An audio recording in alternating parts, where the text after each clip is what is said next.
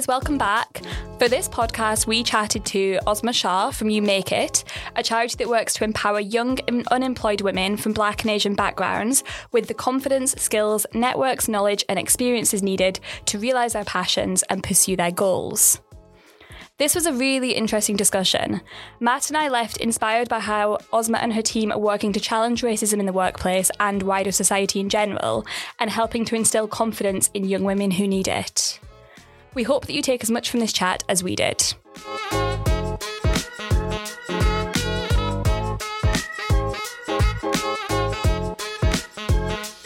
Hi, Asma. How are you? Hiya. I'm good, thank you. How are you? Very well, thanks. Yeah, all Yeah, good. we're good. Thanks, thanks for coming on. Um, obviously, um, just to give everyone a bit of kind of background, we we obviously um, met when we lived in Bethnal Green, kind of in the same block of flats in, in East London. At the same uh, when I moved to London, kind of back in well, I think it was early two thousands, late nineties, and a mutual friend and actually a, another guest, previous guest on this podcast, so Rob Ferroni had put um, you know, had mentioned your charity that I didn't realize what you've been up to in that in the kind of 20 years. And uh, I thought, you know, it'd be really good. I mean, he'd said it had a really powerful impact on him. And I just wanted to, you know, I thought it'd be really good to to chat to you about that and get and, and understand what's been going on. But, you know, for those of you that don't know you or, or haven't heard of the You Make It charity, would you be able to just tell us a bit about yourself and the charity?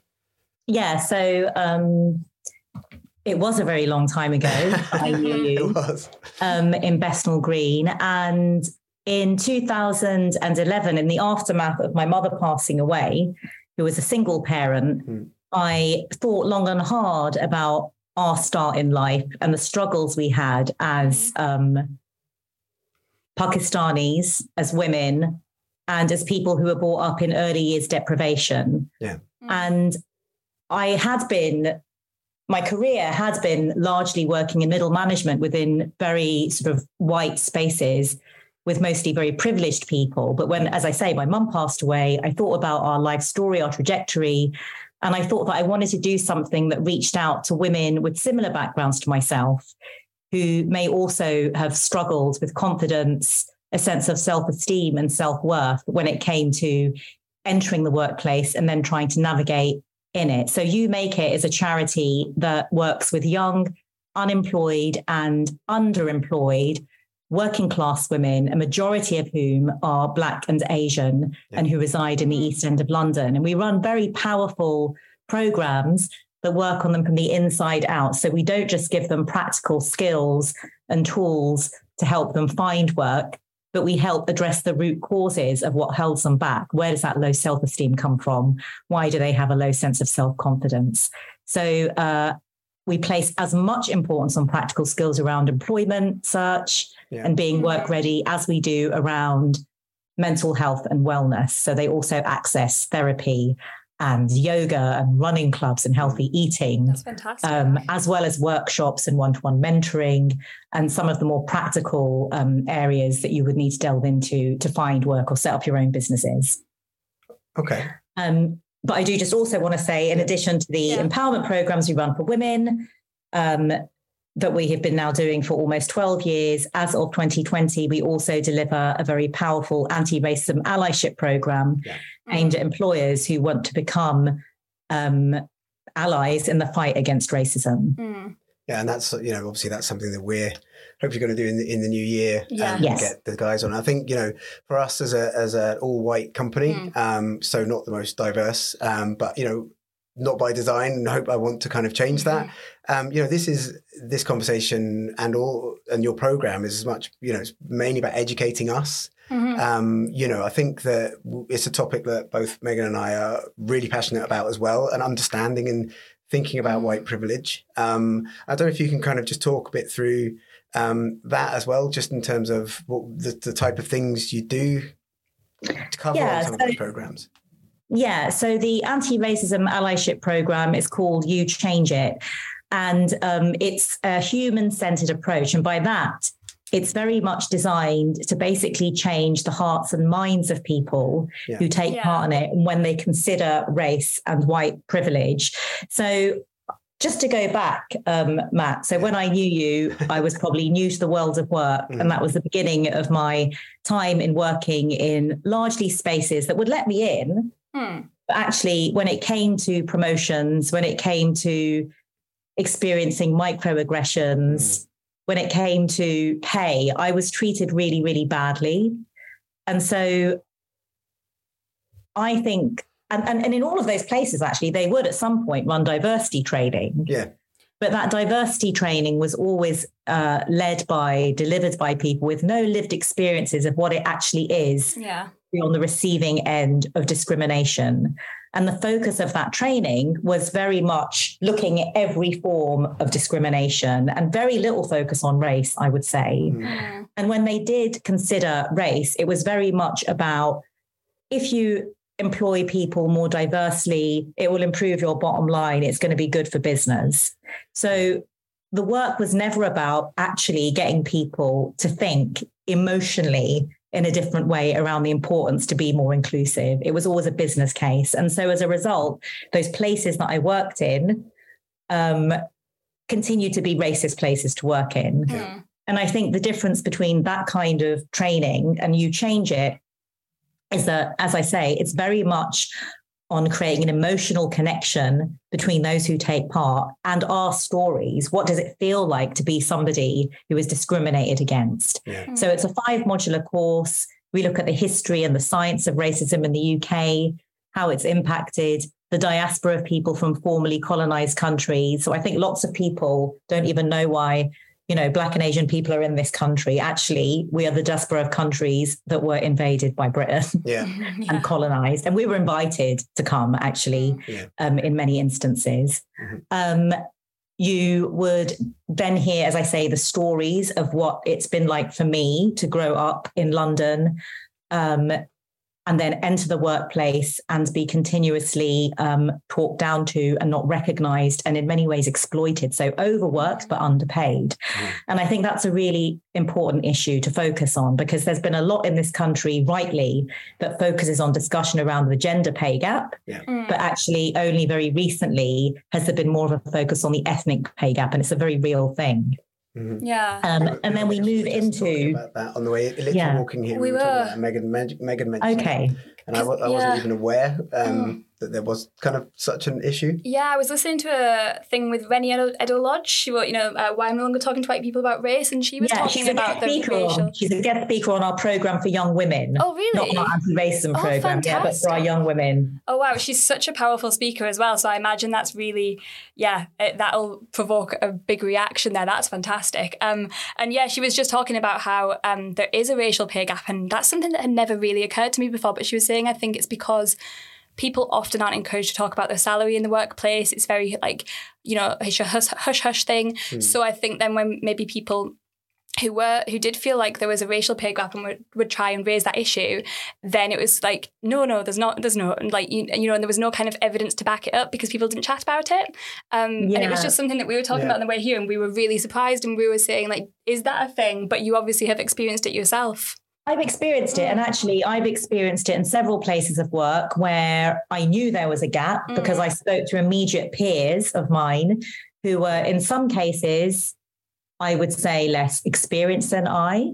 Yeah. Um, and younger who would disclose that they were typically earning um, usually between six and eight thousand pounds more than myself. That is outrageous. wow. Absolutely outrageous. It, yeah, really and, it's crazy. I can't even. And in those instances, actually, just to go back to our training, mm. um, one of the modules is called "What Would You Say If," mm. and mm. it's focused on giving real scenarios to those who are taking part, role play scenarios of what and how people should respond when they find out that racism is at play in their organization. So, in the mm. instances where I was being paid less my colleagues did nothing to back me up. Yeah. Yeah. They could have, in theory, with me, yeah. Uh, given me some sense of allyship and courage to go and address it with HR. But I was usually just somebody who was left going, oh, I'm being paid less. And then what happens actually is when you realize you're being paid less, you assume that you're not as good. Yeah. Mm. a very long time I spent working in places if I wasn't getting the promotions, if I wasn't on the same pay, if I was being ignored in meetings, mm-hmm. yeah. um, the natural conclusion as a younger person in the workforce, certainly before I became more worked on, was to think, mm. I'm obviously just not as clever. And I think it's taken setting You Make It Up, mm. actually, and sustaining and growing a charity over 11 years of austerity through the pandemic. Yeah. yeah. And now, as you know, as a recession looms, mm. yeah. um, for me to understand that I was clever enough. In fact, I was very clever and very capable, yeah. mm. but it suited employers to have me believe that I just wasn't. And you're talking about big, you know, large kind of multinational organizations mm. here. Right? Not talking about just small businesses that, you know, you're talking about some of the bigger players. Obviously, not going to name I am any talking, names, but um, you know, it won't, it won't be difficult people to find out who they are. They can just look at my LinkedIn. But I'm talking about, yeah, I'm talking about, you know, a major broadcaster mm. with an external brand actually that really celebrates diversity. Yeah. Mm. But when you look behind the scenes, uh, the picture is awful. Who are the people who are serving us in the canteen? Who are the people who are cleaning the toilets? Yeah. Mm-hmm. When they're what color are they? They're black. Yeah. Do you think? And when there are people like me who make it into management roles, middle management within those places of work, we are not being paid management salaries no. like our white peers. And we are very, very clearly being signaled to that we're not good enough. I want to give you one anecdote, which I share actually with the women on my empowerment programs, as well as to people who take part in anti racism work, which is in one of those large organizations, I had at some point created a role, created a case for a strategic management role, and I got given that gig. Yeah. And my appraisal was fantastic. Mm. When it came to the time that they were turning that that contract job into a permanent position with a very lucrative salary, having just had a very good appraisal, I said to the director of then HR, mm. Well, I'm going to be going for that job. I'll obviously apply for it because I've been doing it. And her response was, asthma, or she didn't pronounce my name properly because they never did. Probably asthma. Asthma, you're good, but you're good down here. And she patted the floor. What? Now, that is a real example of our experiences in the world of work. Mm. I can't. And yeah. I didn't have the confidence at that point to even challenge that way of being treated. But it's something that I share now mm. that I'm far more confident. Yeah. Um, yeah. I mean, in the world of work and of my abilities. How old were you at the time? I was in my early 30s. Yeah. So do you think, you know, across the board, well, not across the board, let's not generalize, but a lot of these big companies are just kind of putting these diversity kind of programs in place. It's just virtue sig- signaling. Mm. They're ticking the box. They're trying, as you say, you know, it, it, it's that kind of boxing exercise rather yeah. than act- actually implementing meaningful change within their businesses. Yeah, I think to implement meaningful change in your business, you have to make sure that your employees go through some really uncomfortable work on themselves. Mm. Yeah. And I think that's where something like you change it comes in, where we really, it really is about shifting the heart and minds yeah. of people when it comes to understanding race and the impact of racism. And what um, sort? Sorry. Go ahead, I, I, was just going to ask what sort of feedback you've actually had from the You Change It program, like from employers, but also from, you know, maybe like um, people like minorities within the workplace and how they've felt that then maybe attitudes have shifted. Has there been a big shift, do you think, after people have taken this program, or has it then been a case of going back to the office and nothing's really changed at all? Right. Now, there has been a shift, and we've mm. literally very recently just signed off on our first impact report, mm. which I think I have actually shared with Matt. Yes. Um, so we've not been going for long, and we're a really small charity. We're five people. We deliver these continuous empowerment programs for women. Yeah. And then we also do this anti racism work with employers. But I'm very yeah. proud to say that actually, when we've conducted follow up interviews with the 15 companies across sectors who've taken part, um, there are some very clear changes in terms of their recruitment practices, mm. but also um, how they retain and nurture talent. Yeah. within those organizations. And I think the reality is that the companies that we've worked with, or the charities we work with, commercial companies and the third sector, they're not massive. Mm. Yeah. They're small. They're probably up to 100 people. And yeah. I think probably cultural change or changing the mindsets of a workforce when it's not thousands of people mm. is probably a bit easier. Yeah. When we've had uh, that, those organizations take part in You Change It, the anti racism work, and it's included ethnic minorities, within those Zoom calls, it's all delivered by Zoom. They have uh, felt a number of things actually. They have felt uh, triggered mm. because the stories that we tell resonate with their own stories, and they've probably never, ever before told those stories or even yeah. considered race in the way that we talk about it. Mm-hmm. But they also feel relieved that finally the truth is being told about what it feels like to be a racially minoritized person in a majority white workforce. Yeah, and I think it's that, you know, finally feeling like you're probably being represented as well that is so important. And just kind of going back a little bit, stripping it back slightly to like your upbringing as well. Obviously, you mentioned your mother, um, and you mentioned you, you know you mentioned your kind of early career and the fact that you were very driven and you reached management positions and stuff. But I was just kind of wondering. One question that we like to ask everybody on this podcast is like, what did you want to be when you were growing up? Um, but I guess for you, what I was wondering was, obviously when you're kids you think you're invincible so you think i could be superman i could be this i could be that was there ever a point as a child that you suddenly came to realize that maybe certain things weren't as easily accessible for you as a, a you know person of color was there ever yeah. that point where you thought you know what maybe i i am at a disadvantage here yeah, so I want. It's funny you asked that question, actually, Megan, because what I wanted to be was become a journalist. Ah. Um, I loved words. I'm probably quite a strong writer. Mm. And I went to a really um, deprived school in the 80s in Bermondsey, southeast London. And it was yeah. a time actually where the National Front, uh, far right fascist party, were quite prevalent. You know, you'd get mm. up, you'd go to school. It was NF on every bus stop and Packies out at every bus stop. Mm. And there was a lot of racism in my school. So I would suggest, I would say actually, there were very low expectations of us anyway.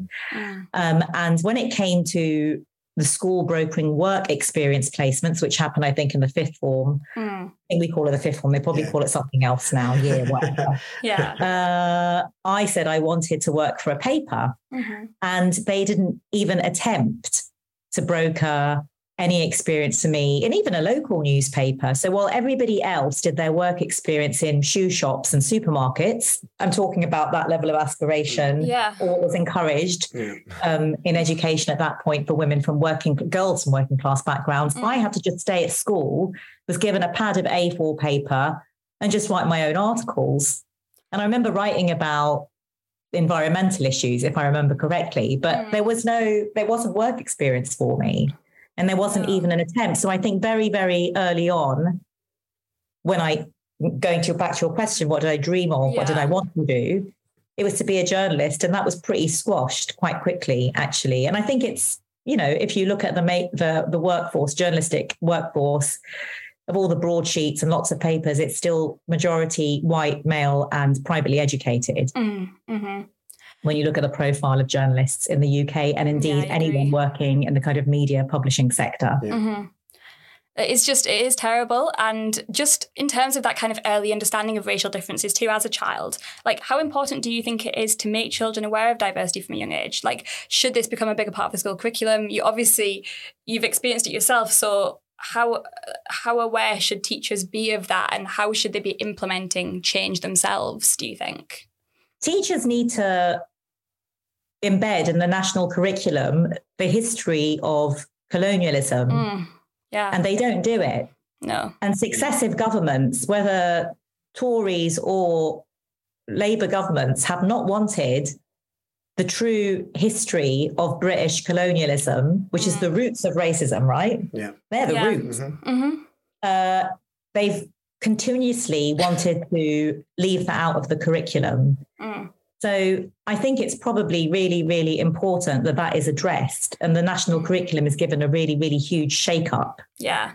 When it comes to children understanding the history of Black and Brown people in this country, mm-hmm. why we're here, how did we come mm-hmm. to be here, and where were the Brits yeah. Yeah. before they withdrew? Mm-hmm and all came back home. Yeah. And what did they do to the, the diaspora and the natives of those countries? Mm-hmm. So I think that's probably a really important thing. Yeah, I think that teachers don't really teach what needs to be taught. No. No, it shows how. Um, and you have to get to the root cause. And we do that actually in our anti racism program, actually. You know, really educated people take part in You Change It, educated, smart, good people, mm-hmm. kind people. Yeah.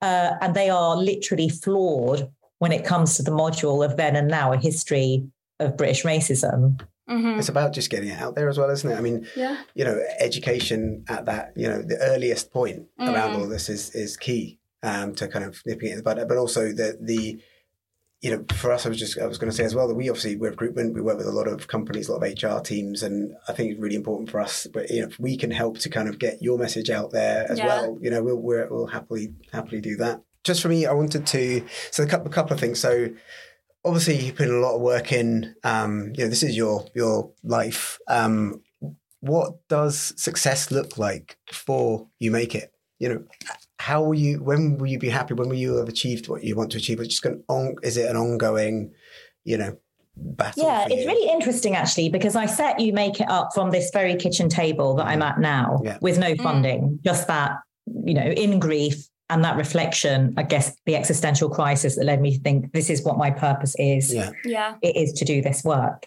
And it's interesting because when I set it up as a pilot with no money, I probably thought that was just going to be it.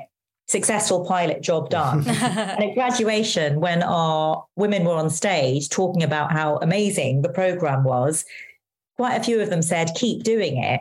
Mm. Other women should have this. So I guess for me, success in terms of You Make It is that we continue to exist. Yeah. Yeah. We do what we have done, which is that we've increased the number of women that we now work with. I personally don't want to grow a massive empire. I want my charity to remain small Yeah. Mm. and for me to understand every woman who we work with. But what I think is important is that we share how we work with other people who try to engage with young talent Yeah. so they are able to help and support in the way that we obviously are as well. You know, our impact is phenomenal. Mhm. Around 80% of our graduates go on to get paid employment.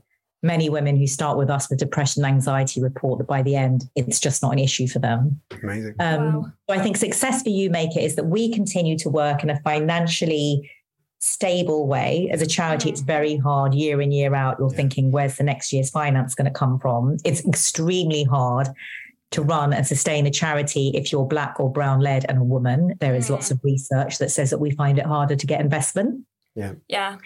Um, so that's success, being able to run without panicking how I'm going to pay my really small team, but also perhaps that other people learn from us and apply our very successful way of working with young people to their own contexts. Yeah. Mm. And and, and I guess um, can you talk then a little bit more around kind of recent events? You think about the Black Lives Matter movement and COVID and all that kind of wrapped up, and the impact of that on your charity in kind of so many different ways.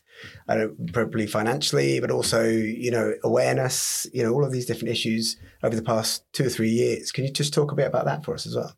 Yeah. So we, our program, our work with young women is, has always, you know, was pre COVID, face to face, Yeah. extremely relational, very much about energy and human, touchy, touchy program. So when the lockdown was announced in 2020, I genuinely thought, we're just going to, ha-. there was a moment, sorry, Mm. where I thought, we're going to have to stop because this work won't work on Zoom. It can't. But actually, we already work with a demographic who, in a pre pandemic world, suffer from aloneness and isolation and poor Mm. mental health in many ways Yeah. because of discrimination, women, Black, Asian, poor, everything. Yeah. So we very quickly decided to pivot online. And I'm very happy to say that all of the remote Zoom programs we ran for women, we tweaked them, we changed them. We did a lot more health and wellness related activities. They were really successful. Mm. Um, but I think, sorry, I've lost the trail of the question. That was just it was just around you know th- that impact of COVID on you. Obviously, you moved ev- so so you Yeah, moved so the everything to remote and yeah. everything on Zoom. But at the same time as all that was happening, you had you know George Floyd, you had the Black Lives Matter movement Yeah. kind of happening, and we are all watching that unfold remote, Mm. you know, remotely. And Sure. So the, the impact for us as a charity is that we are, my workforce is a small one. We're all Black and Asian with lived experiences that resonate with our women's lives. Mm. And also we have lived experiences of, like our women, being the victims of racism. Yeah. So being locked up in our flats, working tirelessly, endlessly to deliver to our women through Zoom, Yeah. and then watching George Floyd get murdered was really, really triggering. Yeah. And uh, we're also, I'm not young, I'm 50 next year, but my workforce, my team are young. Mm. You know, there there are you know, they, they're young. There, there are a few Gen Zs in there. There's one just on the cusp. They're young. To hear it. and actually, I think it was a really important moment, actually, when George Floyd was murdered and Yeah. we were li- existing within a pandemic where our own mental health and wellness was being very, very challenged. Mm. Mm. That we, as an organization, decided to pay for therapy for all of our staff, which is still an ongoing benefit. Wow. They also access a wellness budget. Mhm. Yeah. Um, we have a lot more check-ins with each other during the pandemic because obviously we're working in isolation. Some of my team living on their own. yeah. Um, so it was really difficult for us, Yeah. actually. And I think even for me, just and then like designing and launching and delivering our anti-racism work, Yeah. I think I found it quite difficult at times And, did, and did- because you know you are often delivering to people who don't understand when they're saying something that is not cool yeah, Yeah. yeah, and at the same time you're in quite a shaky space because you know the virtue signaling as you referred to Mm. matt was happening i'm not sure how many companies who made noise and put up black squares or who wrote Yeah. very eloquent messaging Mm. on posts on linkedin i don't think many have really done the work since uh-huh. No. I think one of the most depressing things I heard actually is that in the aftermath of George Floyd and the momentum of Black Lives Matter grow, you know, growing, uh, tons of bookshops had books that were reserved by people around educating themselves when it came to race, and those books were just never picked up. That's awful. They were never collected. Yeah. So, so, so that it was difficult. COVID Mm. impacted the way we worked as a charity in terms of pivoting to deliver online, but it also, alongside George Floyd, impacted, I think, on our sense of wellness. Yeah. Mm. Um, you know, con- constantly thinking about race and feeling Yeah. triggered by it was really, really hard. Things are different now. It's calmed down. Um, and we're doing something about it, right? My response I'm an activist by nature. So when something makes me really angry and I feel really upset about something, I create a solution. Mm. And I think actually you change it has been my way of feeling a sense of agency when it Mhm. comes to educating people around issues of race and informing different ways to work. Yeah. Yeah. Um, but I want to say one more thing, which is that obviously the majority of our women are Black and Asian, and they're also from socioeconomically disadvantaged backgrounds. So COVID really affected them Mhm. because they were living in households often with people who had more exposure to COVID, bus drivers, Mm. People who worked in the cleaners in the NHS. Mhm. There was a lot more exposure. So it was it was really hard for them. And there are quite a few women that we've worked with who have known people who've passed away of COVID. And there was lots of reporting at the time, right, that BME Yeah, communities yeah. were Yeah. Mm. um, some people question the, and it's not because we're genetically different. We're not. We're the same. Mm. We're the same as you. But actually, some people in specific professions have more exposure. Mhm. They Yeah. couldn't isolate. Yeah, it was more circumstance, definitely. Mhm. But that's so Yeah. sad and sounds like there was obviously a lot of heartache there too. And Mhm. you know, as the owner of this organization, you would you must just like kind of you, you must take the job home with you. Like can you do you ever switch off from it? Yeah. Because if Yeah. you don't, you if I didn't, I would stop doing this. Mm. So for the first few iterations of the program that I ran, I had no ability to switch off from anything. No. Yeah. When we and then I got better at it because you kind of know that to be well and healthy Yeah. is important if You'll you're trying burn to look after the needs Yeah. of other people. You burn out. Yeah. I must say though, and you've just reminded me of it, during the pandemic, because there was no break, it was Mhm. just working from home all the time. Normally I'm in a lovely co-working space. Um I think that that took me back to the early years of You Make It, where I was never switching off. Yeah. hmm Um, and you can't switch off, right? If you are somebody who's living within the context of a pandemic, which Mhm. impacts the people that you work with, if you're stuck at home, and then there's also, at last, finally, there seemed to be some recognition for issues around race, hmm Yeah. I think. uh, but- but in a really tragic circumstance, which is George Floyd. Yeah. Yeah, totally. Yeah, no, it just must. I mean, reminds me of a uh, another podcast I was listening, listening to where um, I think Richard Curtis had said that he, with all the comic relief stuff, you know, he's never he feels like he's never able to switch off. So knowing that the unfairness and the struggle exists out there he finds it very difficult to to switch off because he's constantly thinking about more, what more could be done, what more he could be doing.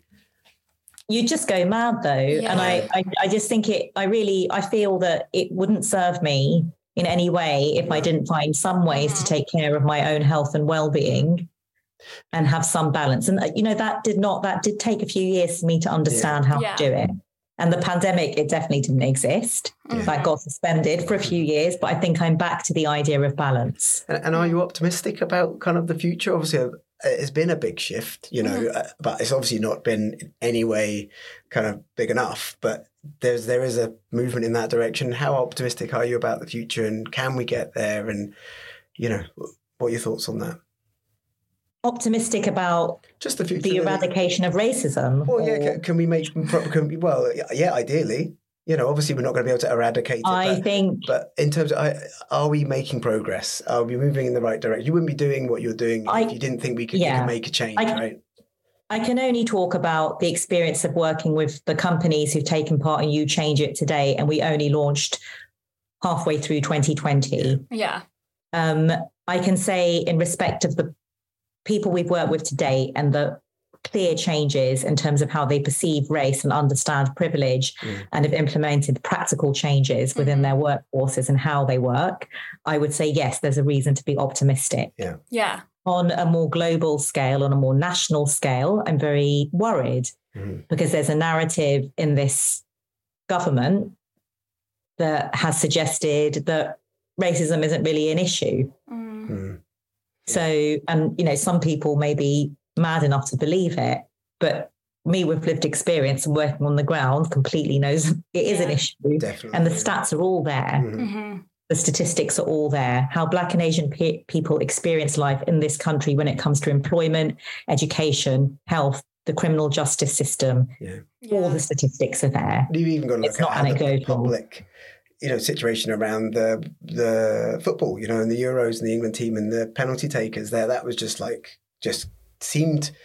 I mean, it was outrageous, but you think that it was so stark, um, and you know, it's there, it's everywhere. It's, It's absolutely in ev- everywhere. every aspect of life still. Ex- like there is no it's everywhere. escaping it, and I think yeah, that's why there's no way it could go anytime soon because it's just so prevalent still. No. but But it's it, but you you do have to be optimistic when you do the work that I do Yeah. because otherwise I simply wouldn't do it Yeah. and I do do it and I can't believe I'm doing it almost 12 years later. So Yeah. yeah, there is optimism in the same way that I have optimism for our women who Mm. are on our core empowerment programs, right? Their starts in Mm. life and what they have to go through is so hard. yeah, But Mm. things change for them quite drastically as a result of our work with them. yeah. Mhm. So Yeah. I do think that you can do your bit hmm you can do your bit. Yeah. And sometimes it's not helpful to just continuously pick, think about the big, big macro Yeah. picture because that just feels too overwhelming. And then you'd probably end up paralyzed and not get out of bed in the morning. So, Mhm. No, I totally, totally agree. I mean, and I guess to that point, what you know, we have a lot of employers, companies listening. You know, listening to this podcast, we work with a lot of employers. Is there? What would you say to employers? eh, You know, to move. If there's one thing they could do, or something they could do to move the needle in this space, is there? What message would you? Would you I would say, and I would say this, but I really believe this is a solution. Get in touch with me. Mhm. yeah, Yeah, and we'll- you we'll know we can we can work You're yeah right. we'd i'd love the de- get in touch with me So um, what what do they do? They do? Did they just Google like how what what how shall they get in touch if with you were to get in touch with me, it would just just email usma asma at u y o u hyphen make hyphen it dot org, Great. and we can work with you in a way that gives you a relationship and access and understanding to what young Black and Asian talent is. hmm I think that's a really important part of what we do with employers. You know, we Yeah. have our empowerment programs, they act as mentors for our women. It completely opens their eyes to the talents and abilities and lives of people who are very often not given space to step into the workforce.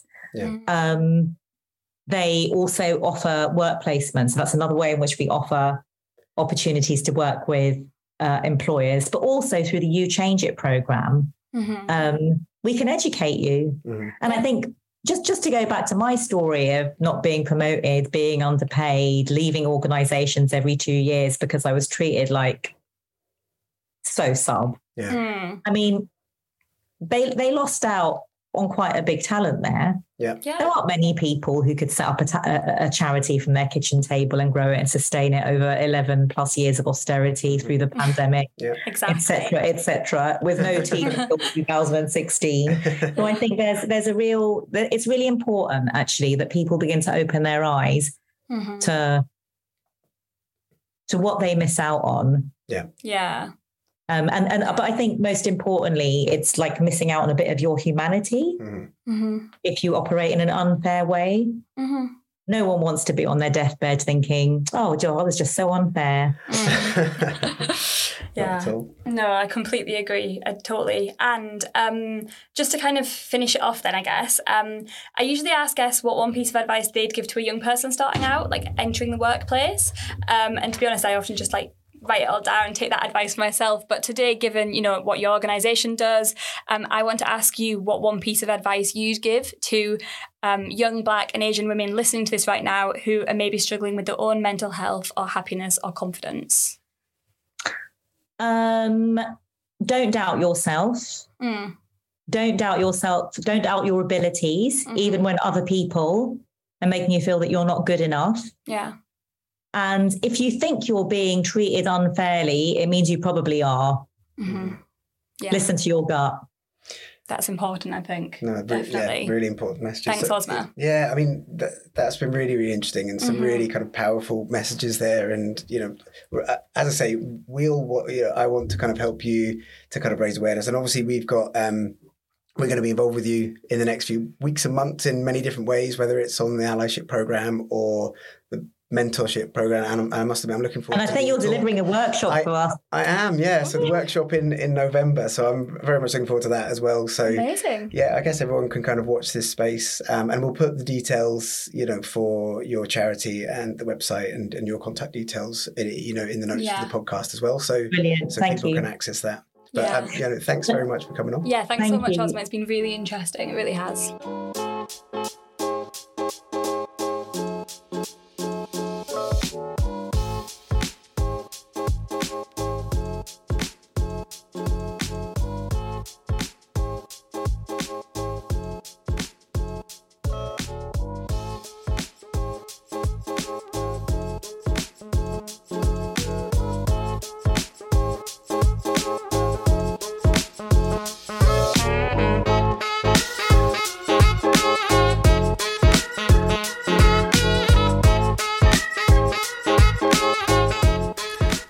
Listening to our Red Talks podcast. Please like, share, and subscribe.